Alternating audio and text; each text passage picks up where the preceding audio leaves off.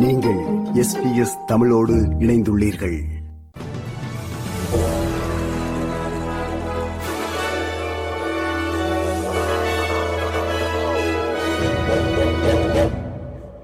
வணக்கம். இன்று டிசம்பர் மாதம் இருபத்தி ஆறாம் திகதி செவ்வாய்க்கிழமை செய்திகள் வாசிப்பவர் ரேணுகா துரைசிங்கம்.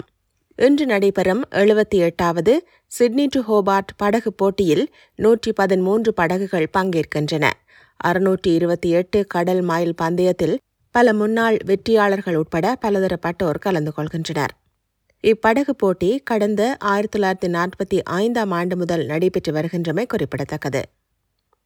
வாழ்க்கை செலவு அழுத்தங்கள் அதிகமாக இருக்கின்ற பின்னணியில் பல ஆஸ்திரேலியர்கள் இன்று பாக்ஸிங் டே விற்பனையை பயன்படுத்திக் கொள்வார்கள் என எதிர்பார்க்கப்படுகிறது வலுவான விற்பனை நாளாக இன்றைய தினம் இருக்கும் என சில்லறை விற்பனையாளர்கள் நம்பிக்கை கொண்டுள்ளதாக ஆஸ்திரேலிய சில்லறை விற்பனையாளர்கள் சங்கத்தின் தலைமை நிர்வாக அதிகாரி போல் சஹரா தெரிவித்தார் We know that um, Boxing Day is a very different consumer mindset. We do exp- expect Boxing Day to be a big trading day.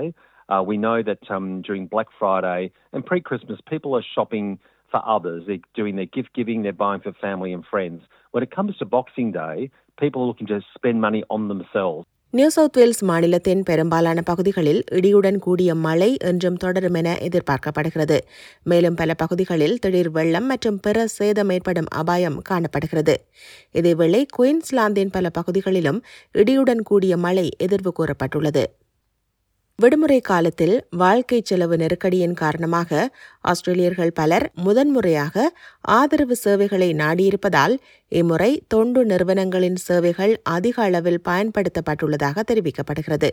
உணவு குறித்த கவலையுடன் வாழ்க்கை செலவை சமாளிப்பதற்கு போராடுகின்ற மூன்று புள்ளி ஏழு மில்லியனுக்கும் அதிகமான குடும்பங்களில் முழுநேர வேலையில் உள்ளவர்களும் அடங்குவதாக சுட்டிக்காட்டப்பட்டுள்ளது. தமது அமைப்பு போன்ற இன்னும் பல அமைப்புகளை நாடுவோர் எண்ணிக்கையில் இந்த ஆண்டு மிகப்பெரிய அதிகரிப்பு ஏற்பட்டுள்ளதாக உணவு வழங்கும் சேவையான ஒஸ் ஹாவஸ்டின் சந்தை மேலாளர் சுசானா ட்ரொப்பா தெரிவித்தார்.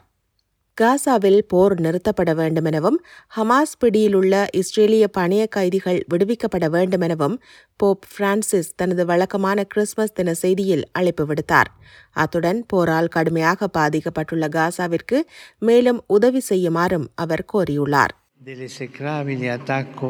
dell'esecrabile attacco del 7 ottobre scorso. My heart grieves for the victims of the attack on October the 7th, and I reiterate my urgent appeal for the liberation of those still being held hostage. I plead for an end to the military operations with their appalling harvest of innocent civilian victims. இத்துடன் SBS Tamil ஒலிபரப்பு வழங்கிய செய்தி நிறைவு பெறுகின்றது